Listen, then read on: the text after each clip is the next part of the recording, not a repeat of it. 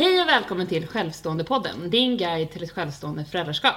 Det är jag som är Susanna och det är faktiskt bara jag som är med på podden idag från mig och Josefin. Men jag sitter inte här ensam utan jag har en gäst med mig. Vill du berätta vem du är? Ja, hej! Jag heter Alexandra och är självstående försökare. Precis. Hej Alexandra och välkommen! Hur känns det att vara här? Spännande, har inte gjort något sånt här innan. första gången? Ja. Men det ska vara en första gång för allting. Hej! Du hörde ju av dig till oss när vi sökte inspiration till besökare som ville besöka oss på podden med din bakgrund. Ja, precis. Jag tänkte att eh, jag kanske kunde tillföra någonting, eller jag själv saknade just det här när jag, eh, ja, under min eh, tid nu som försökare. Så därför tänkte jag att jag eh, chansar och skriver till er. Och det gjorde du helt rätt i. Vi eh, har ju läst, du har ju berättat lite om din historia, men våra lyssnare vet ju inte det. Så att vi kommer lägga upp det här avsnittet likt våra tidigare gästavsnitt, att du kommer först få berätta lite om dig själv, sen kommer vi gå in lite på din resa som försökare och lite på dina upplevelser och vad du har stött på på vägen kan man säga. Låter det bra? Mm, det låter toppen. Härligt, då sätter vi igång.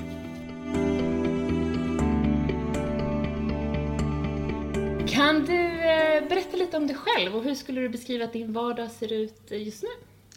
Just nu så ser min vardag ut så att jag, förutom då att jag har extremt julpyntat hemma hos mig och bara vill leva i jul hela tiden, så eh, har jag också en hund.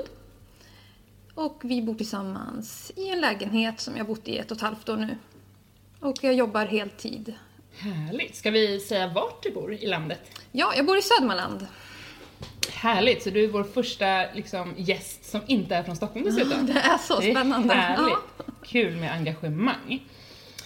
Hur kom din barnlängtan till? Hur uppkom den? Har den funnits länge? Är den nyuppkommen? Vill du berätta lite? Ja, jag tror när jag tänker tillbaka så tror jag faktiskt att den uppkom... Jag eh, var ensam barn tills jag blev nio år och då fick jag min lillebror då som hade stått högst upp på önskelistan i flera år.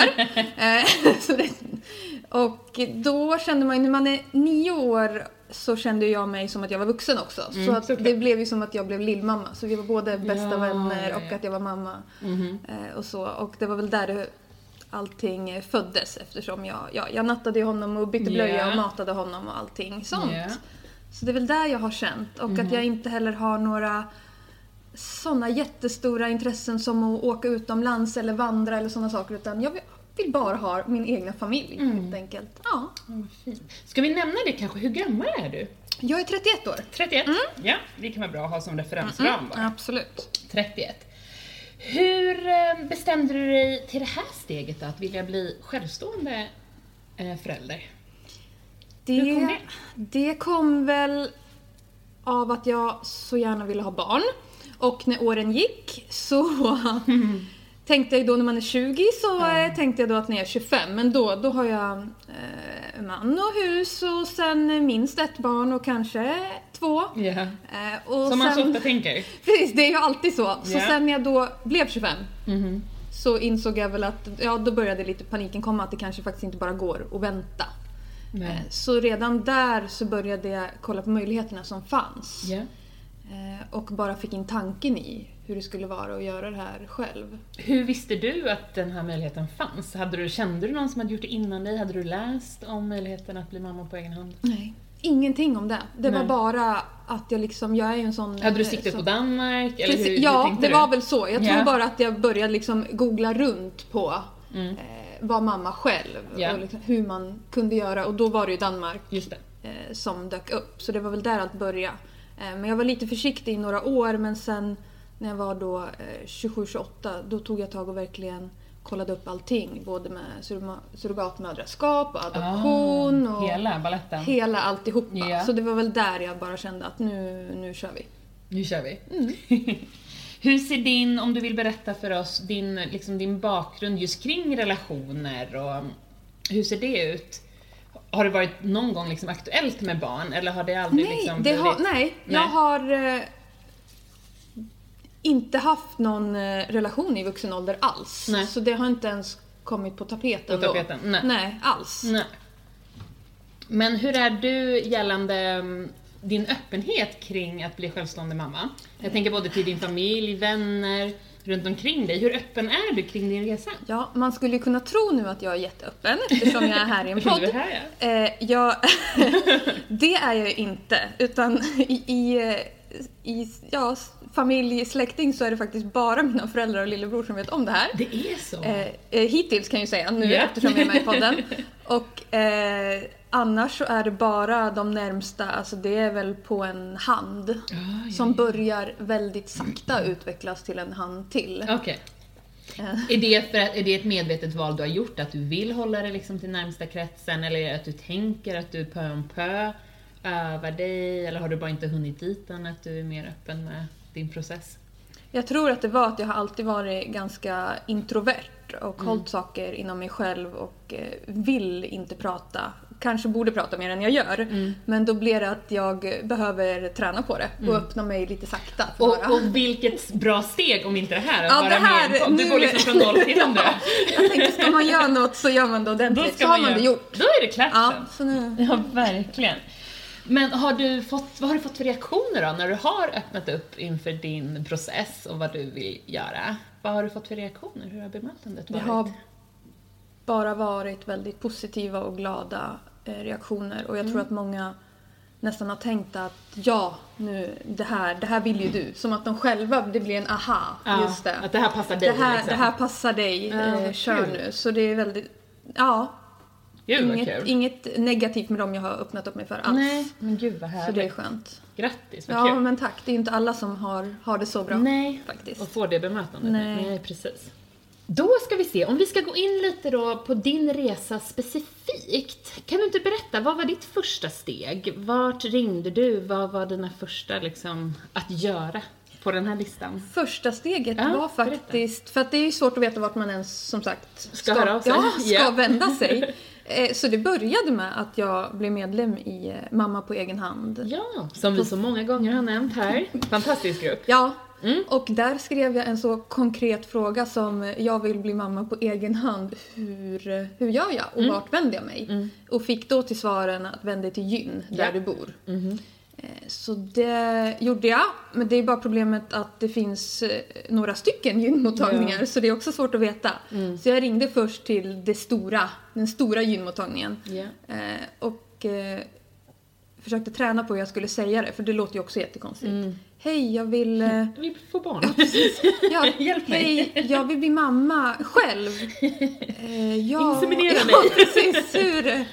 Gör något. Ja. Eh, och då så visste väl hon faktiskt inte heller så jättemycket utan hon fick gå och fråga någon annan och sen så återkom hon och sa att ja men du ska ringa till kvinnohälsan som Ja, finns här. ja. Så då ringde jag dit och fick helt ett första besök inbokat. Mm. Knappt två månader senare. Ja, det var så pass ändå. Mm. Vad skönt. Så det, Och hur länge sedan var det här? Det ska vi nämna också. När tog du ditt första steg? Mitt första steg tog jag i, det var sociala medier där på Mamma på egen hand i februari 2019 som jag skrev frågan.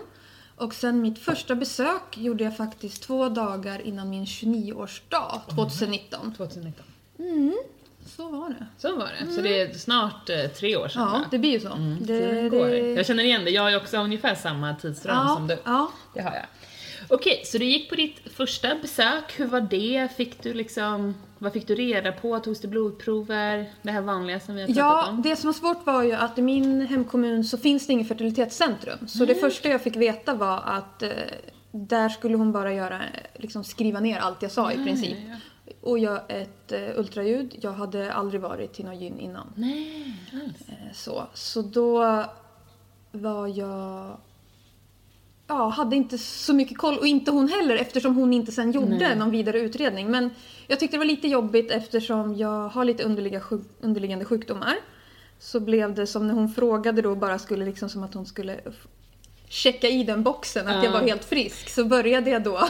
Då kom det upp ja. ja, så då började jag så här, ja men jag har ju den här sjukdomen. Mm. Och sen det här mhm, och då såg man hur liksom spärrade upp ögonen. Ah, ja, ja. Men ska vi gå in lite på det? För vi har ju många Absolut. boxar vi vill checka av med dig. Men vad är det för spännande underliggande sjukdomar du har? Jag har eh, fibromyalgi. Mm. Ska vi säga vad det är då för Fibromyalgi gör ju att man har ont i hud och muskler. som... Just det. Och kan även ge lite trötthet. Eh, vanligast bland kvinnor. Så. Vanligast bland kvinnor. Ja. Hur ter det sig för dig? Är det just smärta? Ja, orimligt ont kan jag säga. Att om någon tar, Orimligt liksom, eh, och tar med ett pekfinger och tar på min axel liksom, och trycker hårt så får jag ett blåmärke där snabbt. Och jag, jag är det får ont. alltid eller går det, Det i går perioder? i, i perioder. Ja. Mm. Så det är väl det som inte påverkar mig så mycket. Nej. Eh, Men sen har jag då eh, ME, som är kroniskt trötthetssyndrom kallades det förut. Ja. eh, Som har blivit lite mer uppmärksammat Jag skulle nu. säga det, visst har det varit Och lite på det är för att när man får långtidscovid så liknar symptomen varandra. Ah, Ja. okej. Så därför, så det ter ju sig att man är extremt trött och det som man gör när man ställer diagnosen är ju att man får en aktivitetsutlöst trötthet. Det vill säga, och det här har ju jag märkt i skolan då. Mm. Att jag till exempel om jag höll på med idrott så orkade jag inte alls. Jag fick aldrig upp någon kondition alls Ah.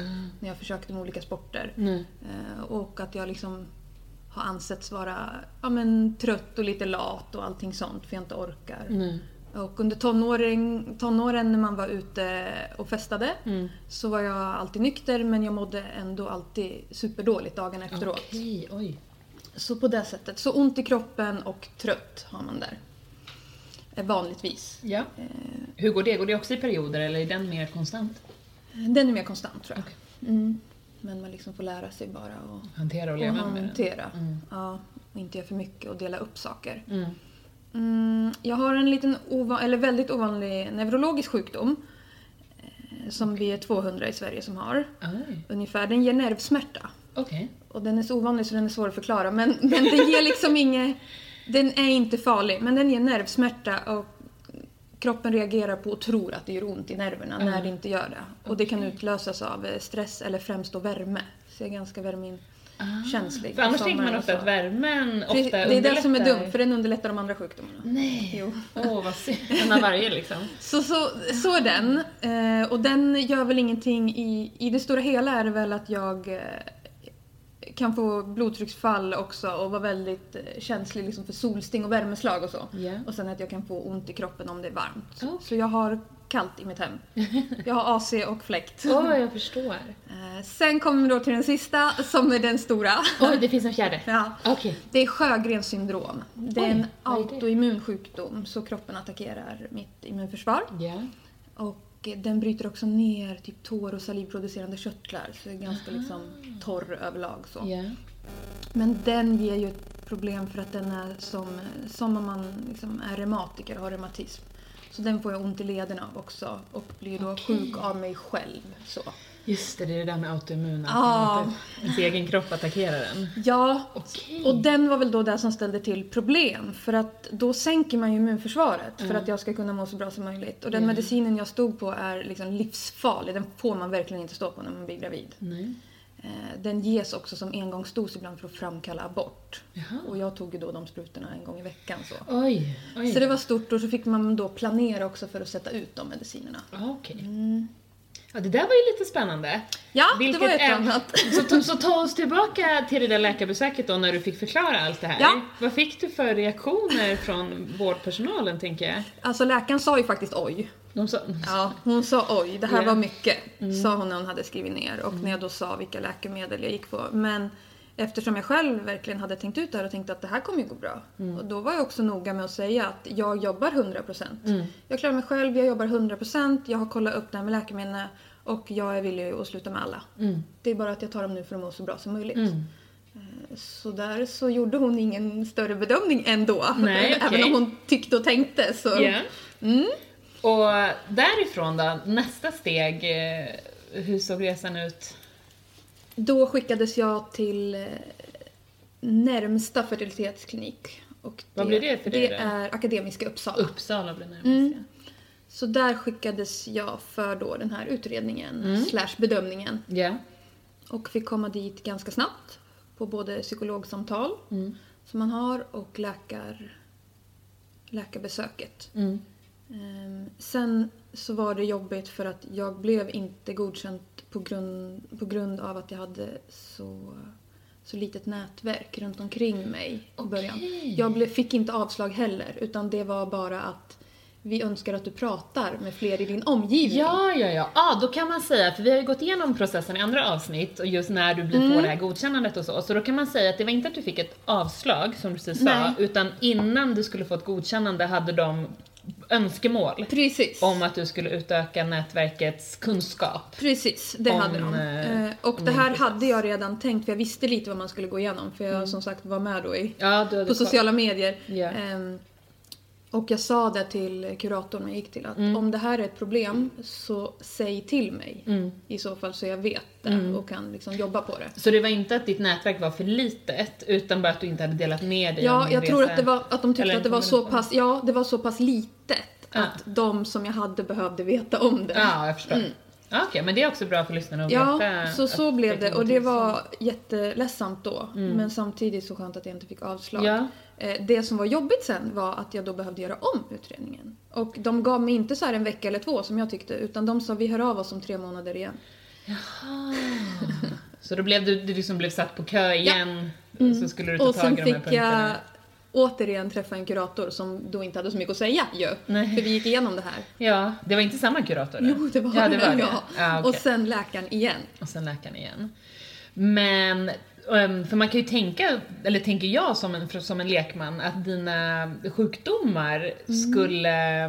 Vad sa de om dem då? När du kom? Mm. Ja, alltså det var ju där jag trodde. Jag trodde jag skulle du få skulle få avslag. mer- Jag hade ju tränat på det här hur jag skulle... Ditt försvarstal. Ja, mitt försvarstal. Men kuratorn hakade inte upp sig på det alls. Nej. Egentligen. Hon, hon tyckte att det var viktigt att jag fungerade. Ja. Och, och var väldigt peppande till att det, Ja.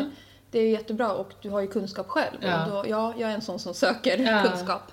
Så det tyckte inte hon var något problem. Läkaren eh, var lite mer skeptisk. Ja. Men, men jag tror att mycket handlar om att man ju inte har, hon hade inte kunskapen om sjukdomarna heller. Fick du nästan inta... Ja, precis. Så jag fick, ju, av- jag fick ju inte den att säga att jag då har pratat med neurologen Ja. och genetiker om den neurologiska sjukdomen och Ja. det ska inte ställa till det. inte. Och eh, jag hade också varit snabb och pratat med min reumatolog. För man, det är då reumatolog man har med den här autoimmuna Mm. Just det. Och hon var supertaggad Mm. och eh, liksom sa att det är inga problem och jag kan skriva ett intyg om du behöver.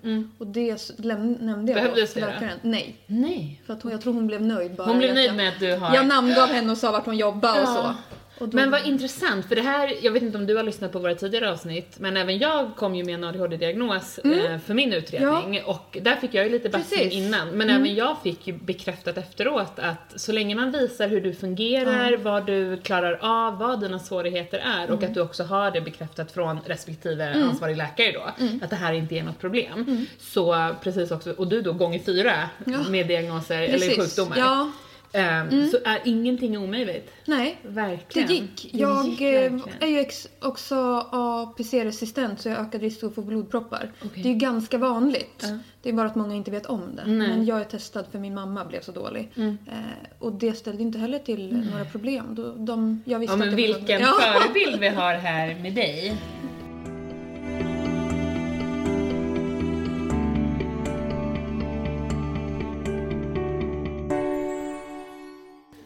Wow vad spännande. Okej, så då fick du komma tillbaka tre månader senare. Ja. Och då fick du ditt godkännande? Ja, det jobbiga är ju att de träffas ju i någon form av kommitté. Ja, de har sen. en sån här möten. Så att det var ju inte så att jag fick veta det när jag var nej, där. nej, nej, nej, nej. Så det var lite jobbigt. Utan det var mer att jag fick åka hem och sen sa de att eh, du får eh, på brev, vilket är lite jobbigt att vänta på ett brev. Ja. Men du får ett brev om ett par veckor. Mm. Och eh, det fick jag verkligen. Två veckor och då blev jag godkänd. Och det här var då, om jag startade i april 2019 med första besöket så var jag godkänd i slutet på 2019 ändå. Så jag hade tur i oturen att allting gick så snabbt fastän det kändes som det tog lång tid. Mm. Eh, under tiden, eh, för man gör ju sån här äggledarspolning är det många Ja. som får göra. Att de, man kollar äggledare, att man kollar Ja. äggblåsor. Fick du göra sånt också? Ja, Ja. Eh, med risk för att skrämma, som absolut inte är meningen, så var det så att den första äggledarspolningen som jag gjorde då i min hemkommun ehm, så tror jag att livmodern hamnade i kramp. För det jag minns är bara att de då, de ska ju spola in, eh, först koksalt skulle hon göra Just och det, sen för eh, kontrast för att se att vätskan går från livmodern in i båda äggledarna.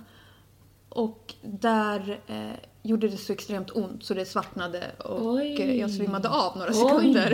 Oj, med. Så de fick avbryta. Hon hade aldrig varit med om liknande. Nej. Men då sa hon att det här lilla jag spolar in ser jag inte att det kommer någonstans. Så det är stopp i båda. Oj. Så det var ganska chockartat när Ja. jag var där då. Mm. Eftersom hon sa att det var stopp i båda. Mm. Jag hade också fått veta att, att mitt AMH-värde eh, är lika lågt som hos en 45-åring. Okej.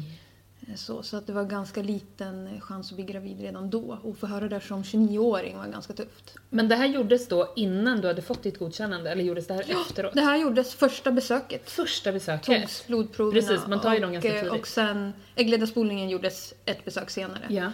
innan hon skickade. Så när hon skickade remissen till Akademiska Uppsala så var det redan då för IVF-behandling för igentäppta äggledare. Okej. Kommunicerades det här direkt till dig då?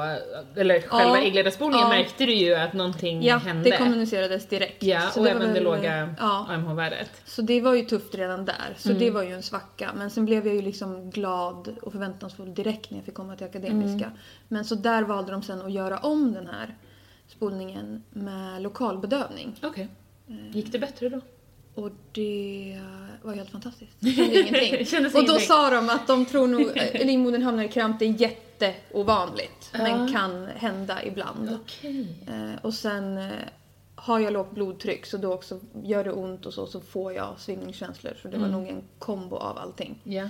Eh, men jag kände ingenting av den och då sa hon att det här är helt öppet och fint. Mm. Okej, så att eh, AMH-värdet visste de, det var relativt lågt. Ja, Eh, men andra gången så blev äggledarspolningen helt genomkörd, Mm. eller genomgjord, Ja, och precis. den visade bra ja den visade bra. resultat. Ja men vad härligt.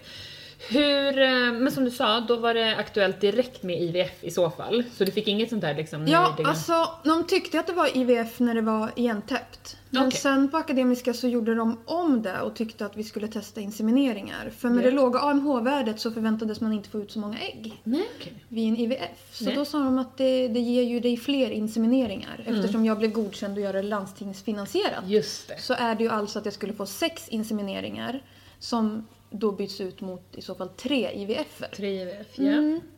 Så Hade du själv några åsikter på huruvida insemination eller IVF, hade du liksom preferens från ditt Ja, jag var ganska rädd för IVF och äggplock. Ja. eh, Och eh, hormoner och så. Mm. Eh, Jag är läkemedelskänslig överlag liksom, Ja. så det brukar vara svårt. Mm. Så jag var rädd för det och tyckte Mm. att insemineringar blir toppen. Okej, men hur, från det att du hade fått ditt godkännande och du sattes på kö, var det, vad bestämde ni er för då att ni skulle köra med när det blev din tur? Sex stycken insemineringar var det som sades. Sex stycken. Mm. Och hur gick det då? Här gick det ju då, blev det ganska snabb förändring. Eh, Jag kom fram ganska snabbt fastän det blev pandemi 2020. Eh, Så sensommaren 2020 så fick jag starta med insemineringar. Mm.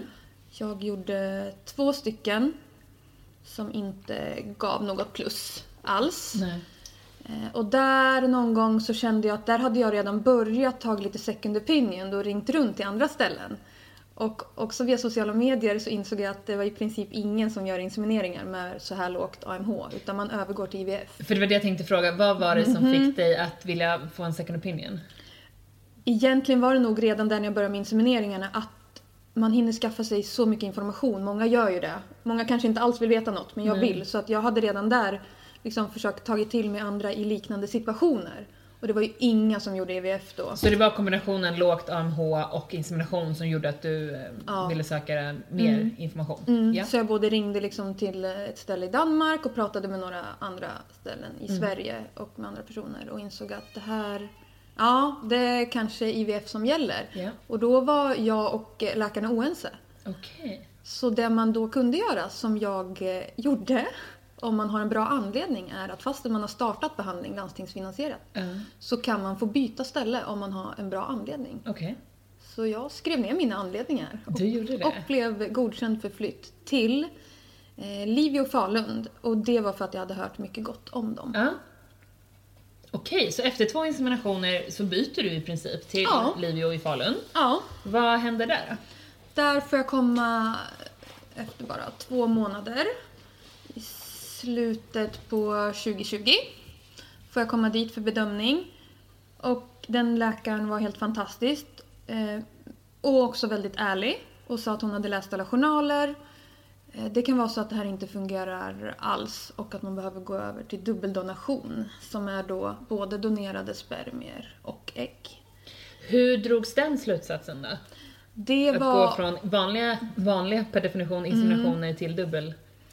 Det var både på grund av det... Ja, mest på grund av det väldigt låga AMH men också att jag har lite förhöjt FSH så att jag är på väg in i förklimakteriet. Eh, och sen tog hon också då med mina autoimmuna sjukdomar som hon sa att det här kan ju också spela roll till att din kropp inte fungerar som den ska. Och inte svara liksom på... Ja, den, gör, den liksom lever sitt eget liv Okej. helt enkelt. Men då sa hon vi kan testa hormon, hormonstimulering för att göra IVF. Mm. Så jag fick starta igång eh, ganska snabbt.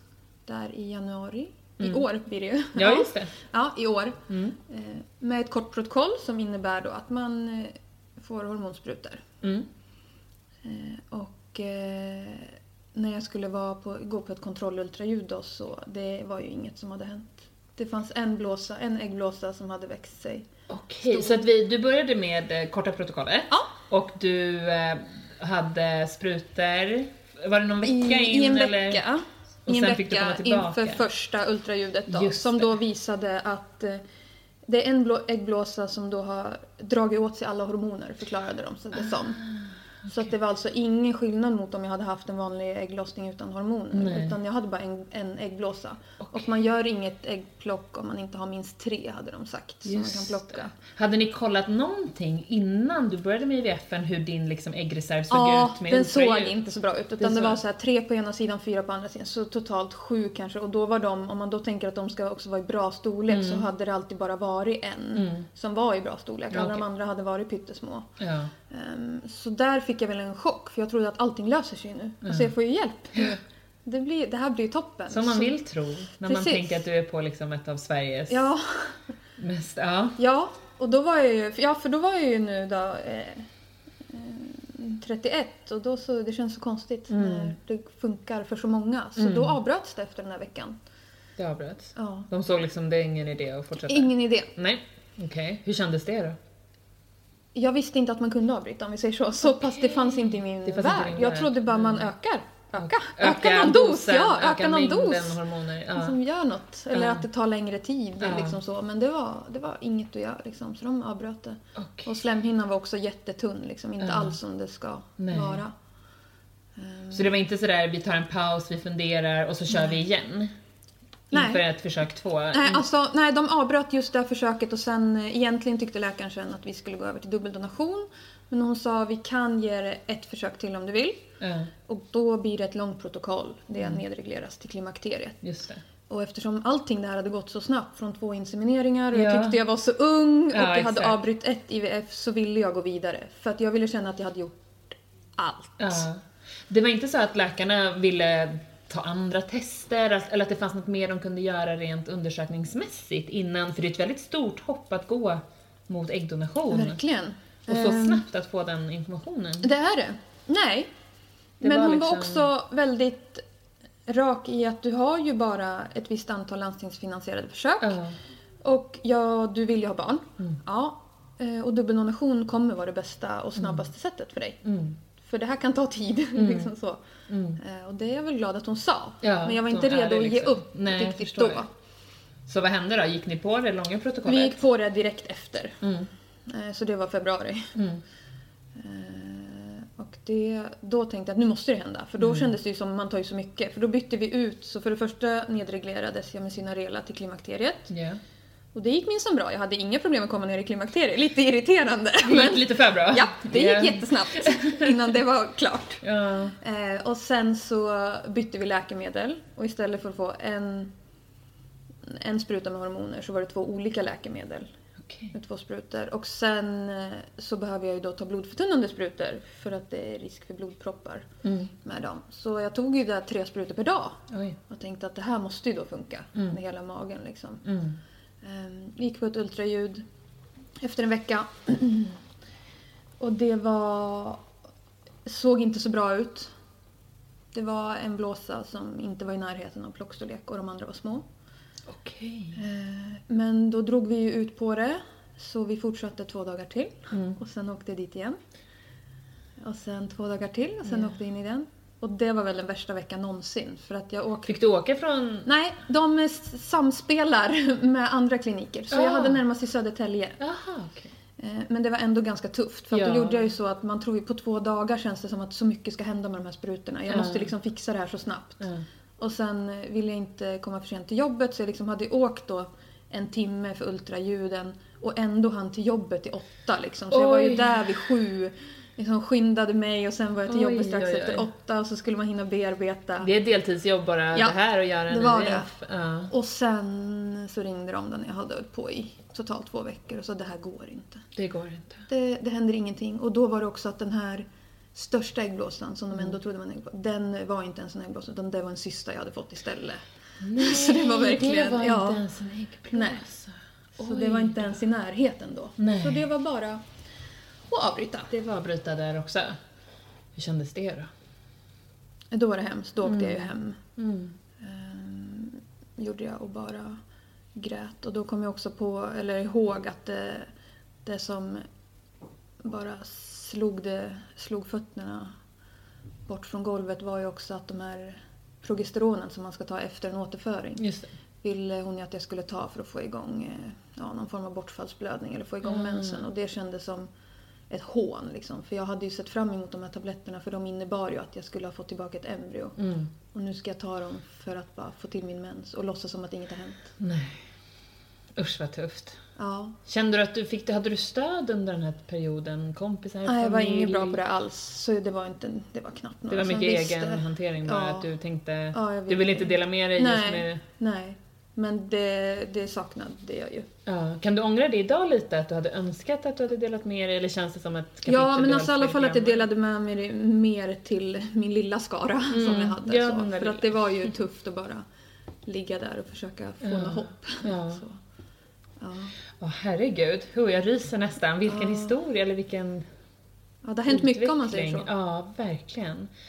Jaha, hur lång tid tog det innan du kom upp liksom på benen igen då och kände att du var redo för nästa steg? Jag, eh, konstigt nog så, eftersom jag hade haft så bra läkare som ändå hade öppnat upp portarna för dubbeldonation direkt. Mm.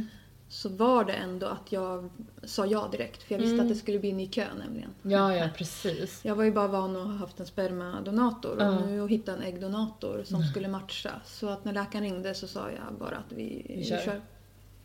Mm. Och, hur, och här får du ta med oss, för varken jag eller Josefin har någon erfarenhet och kunskap kring hur en äggdonation går till. Nej, Berätta för oss eh, alla. ja precis. För att få det, att det ska gå igenom från då IVF med egna ägg till Ja. en äggdonation via landstinget så Ja. måste man få godkännande från hemlandstinget. Att de också bedömer att det är den bästa chansen för mig att få barn. Mm. Så det innebar att Livio inte bara kunde ta över mig på den, Nej, okej. på den listan. Liksom, Nej, så, på den nya. Utan de behövde skicka med sina journaler och skicka till min hemkommun. Okej.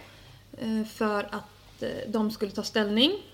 Och det var mitt under påsken och det hamnade på alla möjliga ställen, på olika gynställen. Så till slut... Är det då påsk 2021? Nu är påsk. Ja. Påskas. Ja. Ja, det är det ju. Jag fick lov att tänka själv. tänker efter lite. Ja. Ja. Jo, men det är det. Så... Eh, men hon, de var väldigt säkra på att det ändå skulle gå igenom. För de sa att nu har du, inseminationer är ju i princip inga som tror på med de Nej. värden jag har. Och IVF har vi nu testat både liksom lite lugnare protokoll och sen all in. Verkligen all in. Och det var inte ens i närheten. Det var inte ens en äggblåsa då, utan det var ju en cysta. Mm. Ja, precis. Så en månad, drygt en månad senare så har Livio fått tillbaka svaret att jag är godkänd. Och eftersom jag hade gjort två insemineringar så tas ju det bort från de landstingsfinansierade försöken. Ja, Så när jag gick över till IVF så hade jag två IVF kvar. just det. För två insemineringar är en IVF. Ja. Ja.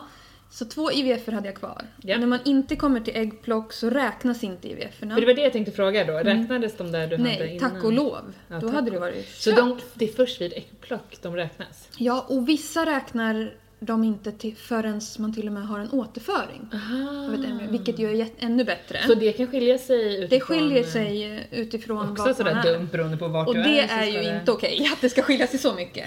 Men jag, så jag hade kvar två IVF-försök och de blev då två dubbeldonationsförsök. Ah, okej. Och precis som i IVF så är det så att det blir eh, några fler ägg, Mm. eller några fler befruktade ägg med embryon, så ingår de i ett försök. Ah, okej. Problemet eh, i Sverige är att det är delad skörd. Okej. När man kör landstingsfinansierat så får vi ett visst antal ägg så delar man det till en till mottagare. Jaha. Så det kan liksom inte bli som när man stimulerar sig själv och får 17 ägg. Att Så du får alla kan det. 17? Nej, så blir det nej, nej. inte. Så ni kan vara flera? Är det alltid max två eller kan det vara flera kvinnor Det, som... det, det är ja, max två Ja. Kvinnor var det jag fick höra. ja. Så när de fick tillbaka godkännandet så sattes jag upp i kö igen och då ville jag ju knappt fråga hur lång kön var. Mm. Eh, Och då sa de att den är eh, 6 till 12 månader. Okej. Och det var hemskt Ja. att få höra det. Eh, 6 till 12 månader. Det känns ju... Varje dag och vecka var ju jobbig. Ja. Nu är vi någonstans innan sommaren 2021. Mm, precis, det är vi Efter ju. påsk innan Ja. sommaren. Ja. Vi är... Men du sattes upp på den där kön ändå? Ja, Ja. Då sattes jag upp på kön och de första veckorna och månaderna var hemska att ta sig igenom. För då kändes det ju som ingen tid hade gått alls. Nej, du var tillbaka på ruta noll. Ja, men precis. Det kändes som, men nu har jag väntat jättelänge. Och så Ja. tittar man i almanackan så bara 10 dagar. Ja. Okej. Och, sen- och så förväntas man ju kunna leva som vanligt. Ja, ja precis. Det är ju det som är det jobbiga. Nog. Jag vill ju Ja. bara lägga mig under täcke och eh, gå upp sen när det är Ja, dags. när det är klart. Ehm, Så jag fick göra en liten lista. Jag gjorde en lista, för det första sa jag till dem att eh, jag vill inte att ni glömmer bort mig och jag är en sån som vill ha kontroll så jag kommer ringa var tredje månad. Ja. Jag stod också på läkemedel som behövde sättas ut tre månader innan. Bolla tillbaka då Ja, till dina... bolla tillbaka till det. Så jag var Mm. jätterädd att de skulle glömma mig och de skulle säga att du, imorgon kan vi köra. Ja precis, och så står du där full med ja, mediciner precis. och så funkar det ändå Ja, inte. Nej, så jag sa jag ringer med tre månaders mellanrum. Ja, det låter väl jätteklokt. Och då hade jag också någonting att följa och gå efter. Liksom. Ja, så att du vet att nu är det 90 dagar kvar men sen Ja. får jag ringa. Precis. Eh, sen eh, efter tre månader, då ringde jag. Då sa de att ja, alltså tyvärr det har inte hänt något. Det har inte hänt något. Kvar. Ja. Ehm, och eh, sen efter fem månader då, var det, då skulle de stänga in för sommaren. Och? Så därför ringde jag efter fem månader istället för sex månader. Mm. Och då så sa de faktiskt att nu, nu känns det som vi har både spermadonator, i alla fall som vi har bestämt till dig, och vi tror att vi har en äggdonator också. Eh, men vi kommer ju inte kunna matcha dig. När man gör landstingsfinansierat så försöker de ju matcha med utseendet. Ja. Och eh, tydligen är det superovanligt att vara blond med bruna ögon. Jaha. har inte jag tänkt på. Men Nej. det var ovanligt. Ja. Så de sa det, det kommer inte gå. Okej, be- sa de då den de hade i tanken? Fick De du ett sa- val eller Eh, var det så jag fick inget inte? val och egentligen så behöver de ju inte säga någonting och ska inte säga någonting. Nej. Men läkaren ringde och sa att jag behöver säga för jag behöver få ett godkännande eh, att det är okej att du inte blir helt matchad. Ah, ja, ja. Eh, annars så får du vänta och så förhoppningsvis hittar vi... Det är äggdonatorn som är den stora problematiken för det finns Ja. inte lika många. Nej. Eh, men eh, jag godkände ju. För att det var ju att de antingen var donatorn, liksom, att det var ett, i alla fall ett drag som skulle likna mig. Mm. Och jag menar, har man stått där i kö så bara, gör vad som helst. Ja. Du, du menar att du, du, du, du brydde dig inte om nej, att hitta någon som var lik dig nej. med just hår och mörka ögon? Det kändes väl bra att eh, spermadonatorn kunde ha ett drag av Mm. det och äggdonatorn den andra. Mm. Så det var där det slutade. Okej. Så du godkände och sa att jag skiter i att hon inte ser exakt ut som mig själv, kan vi köra? Exakt, Ja. kan vi bara köra? För att tala klarspråk? Ja, Ja. kan vi bara göra det här nu? Ja, skynda, och vad skynda. hände då? då? Då sa de att ja, det är lite prover på äggdonator fortfarande. Och sen ska vi, ja, precis. Och sen vänta lite till och sen, och sen så ska ju hon också vilja köra igång och Ja. så. Så det är jättesvårt att få till. Okej. Eh, Men vi ringer dig snart. Ja. Men, och eh, efter sommaren Då sa de, eh, efter sommaren då i år, för det här är ju ändå början på hösten. Då ringde de och sa att nu, nu har vi verkligen bestämt. Så, här, så den här äggdonatorn är, är din. Och den här spermadonatorn. Och där blev ju allting verkligt. För då blev det mitt. Det blev mitt. Det är någonting som är Du tilldelat till mig. Ja. Wow, Och då sa de också att nu är du först i kö. Helt och bara. Ja. bara det. Bara det. Du bara, kan du säga det igen? Och var först. Du är först. Jag bara, wow, häftigt. Kan man vara först i kö? Ja, exakt. Jaha, och wow, och vad hände nu då? Eller då, vad hände då? Eh, ja, men då skulle de höra av sig när stimuleringen startade på äggdonatorn. Det var ganska snällt att jag kunde få veta det i alla fall, på ett ungefär. Eh, och då hade jag ju också däromkring slutat med medicinerna. Eh, så det var ganska häftigt att bara tänka så och känna så. Mm.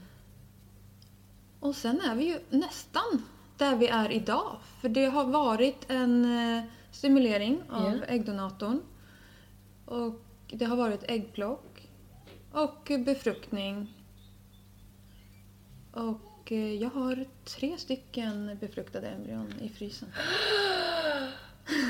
As we speak? Ja! Wow! Tre stycken Det befruktade... är helt fantastiskt. För jag vågade också fråga vad har jag att förvänta mig? Och hon sa att ja, men du är garanterad ett. Du är Eh. garanterad att få ett embryo. Ja. För att det ska räknas som ett försök, Okej. ett embryo. Ehm, Sen kan det ju såklart gå jätteilla och det blir noll. Det var ju det jag var nervös över. Ja. Men det kan bli alltid mellan ett till fyra embryon. Så om jag då fick tre så är det, alltså så bra har ju ingenting i den här resan gått tänkte jag säga. liksom. Nej! Nej.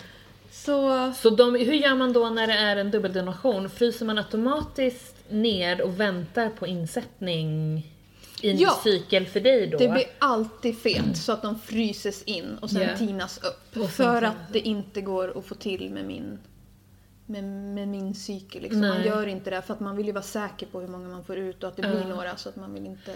Matchas det då med insättningen, för det här står jag ju lite inför också med min blivande IVF, Mm. att, den placer, att äh, embryot placeras i dig en viss specifik dag Ja! i din cykel då som ska Ja. matcha... Ja!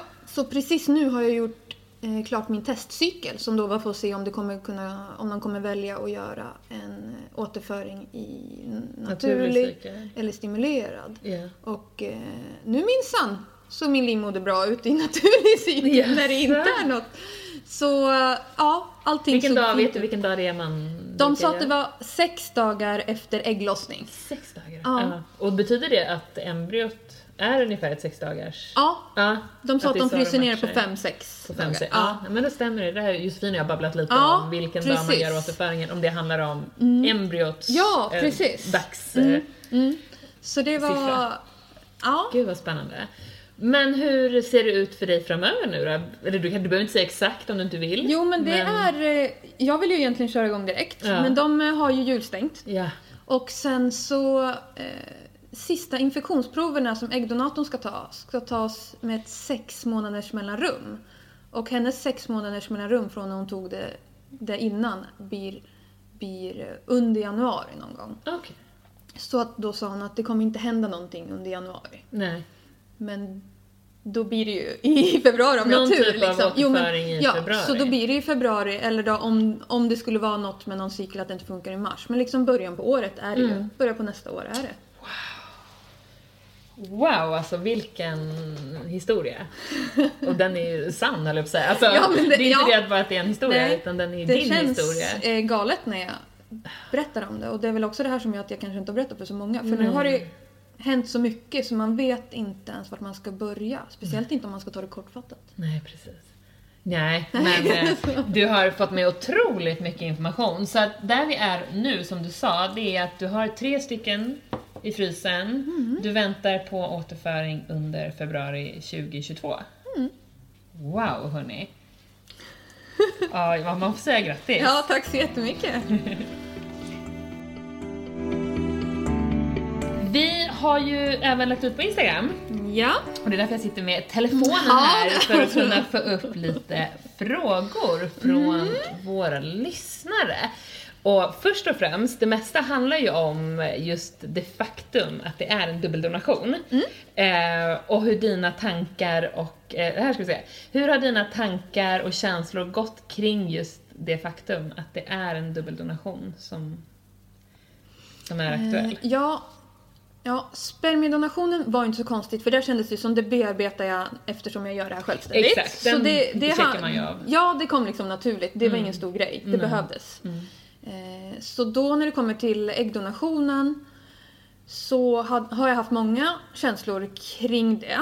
Mm. Det som har varit absolut jobbigast har varit eh, faktiskt barnperspektivet. Mm. Eh, eftersom att även om jag kan bearbeta det här ordentligt och har mycket tid att tänka på det och fundera så jag vet ju inte alls hur mitt barn kommer tycka om det här och Nej. tänka. Så det tyckte jag var jobbigt att jag per automatik gör det lite tuffare för mitt barn. Mm.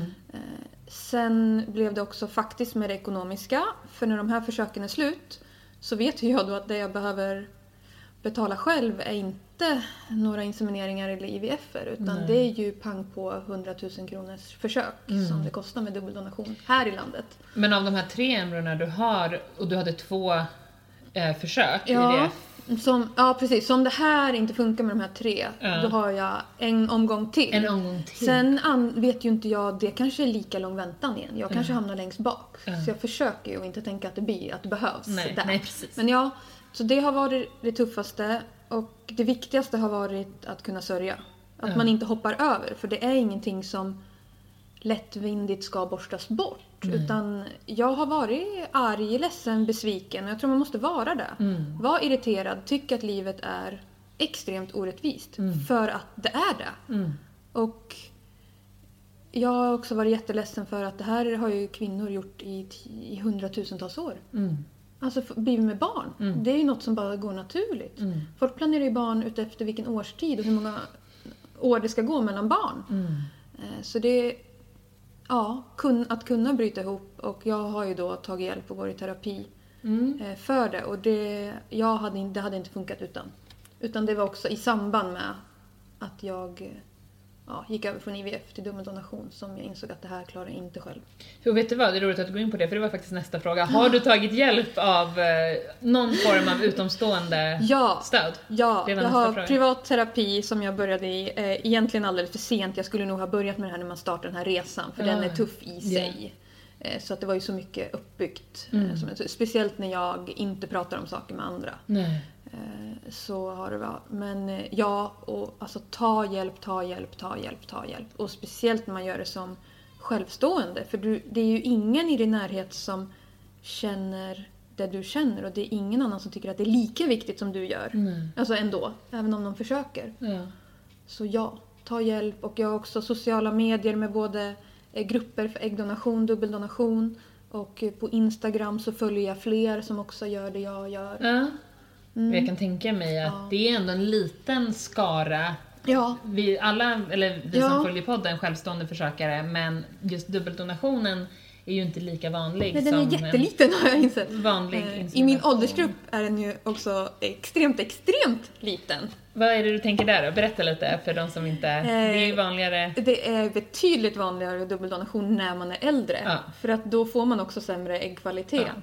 Så när man pratar dubbeldonation så de flesta gör ju det när man börjar åt 40 40, 40 40, plus. ja, 40 plus åldern. Så jag antas ju liksom vara den här unga. Och många skriver ju också att jag hade, skulle ha vetat det här när jag var ung. Och då Mm. står jag här och ja, det spelar inte alltid roll.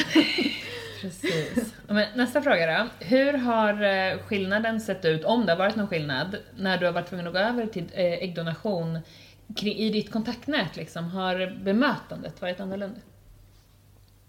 Eller stödet? Mm, mm. Tänker om det var det. Jag tror inte det. Jag tror att många har försökt komma med alla positiva saker om att genetik inte är det viktiga. Mm. Ehm, Så jag tror inte det har varit... Nej, det har inte varit någon skillnad alls. Faktiskt. Det är väl mer att man själv tänker lite mer att när folk pratar att ja, de pratar ju om genetiska barn. Eller alltså Mm. att, det, att det är viktigt att Mm. så här, ja, den liknar mig, Ja, liknar precis. dig. Vem liknar den mest? Så det har mest varit jag själv. Så i mitt kontaktnät har det inte varit några problem alls. Och det känns ju helt fantastiskt. Mm. Att, Att att, det är så. Ja, ändå. och att det har varit... Det har snarare varit jättenyfikna frågor kring Mm. det. Och det har varit bra för då kan jag själv bearbeta det. Ja. Verkligen. Det vet jag att jag och Josefin pratade mycket om också när du hörde av dig. Ja. Att din historia, vi blev ju så nyfikna framförallt. Ja, Eh, och ja det- men det... Nej men det både för vår egen skull, för att lära oss mer, men även för att det är så viktigt för publiken, alltså folket, folket Mm. Folk- att, ja. att få höra. Ja. Speciellt för de här som du säger, de som planerar barn ungefär som Jag de planerar ingen, semesterresor. ja precis, jag visste ju ingen som var i min sits i Nej, min ålder i heller. ålder så de enda man har liksom stött på har ju varit äldre och då känns det som att, där har det känts som att de tänker att om jag har varit yngre funkar det. Så då har jag ändå känt mig utanför. Liksom Mm, överallt. För att det funkar ändå ja, inte för dig. det funkar Nej. ju inte. Nej. Ja. Oh, wow. Eh, vi har sista frågan. Mm. Hur, eh, ponera då att det fungerar, eftersom du står inför dina försök här. Ja. Hur ser du på din framtid liksom? Vad, vad har du för förhoppningar och hur tänker du din, de närmsta fem åren, tioåringen, tio åren, att din framtid ska få se ut? Jag tänker att den ser ut mestadels precis som vanligt för alla som får barn. Mm. Eh, sen så tänker jag att jag redan är påläst men kommer fortsätta arbeta med att hela tiden eh, få in barnperspektivet i det hela. Och att jag köper böcker och kommer prata tidigt om det. Att det är två donatorer. Eh, Jag vill också vara helt öppen med det. Inte så att någon säger Åh, har du fått barn? Ja, det är dubbeldonation. Inte på Inte- det inte sättet. så, nej. men, men mitt barn ska veta om det och om någon frågar så Mm. kommer jag vara ärlig.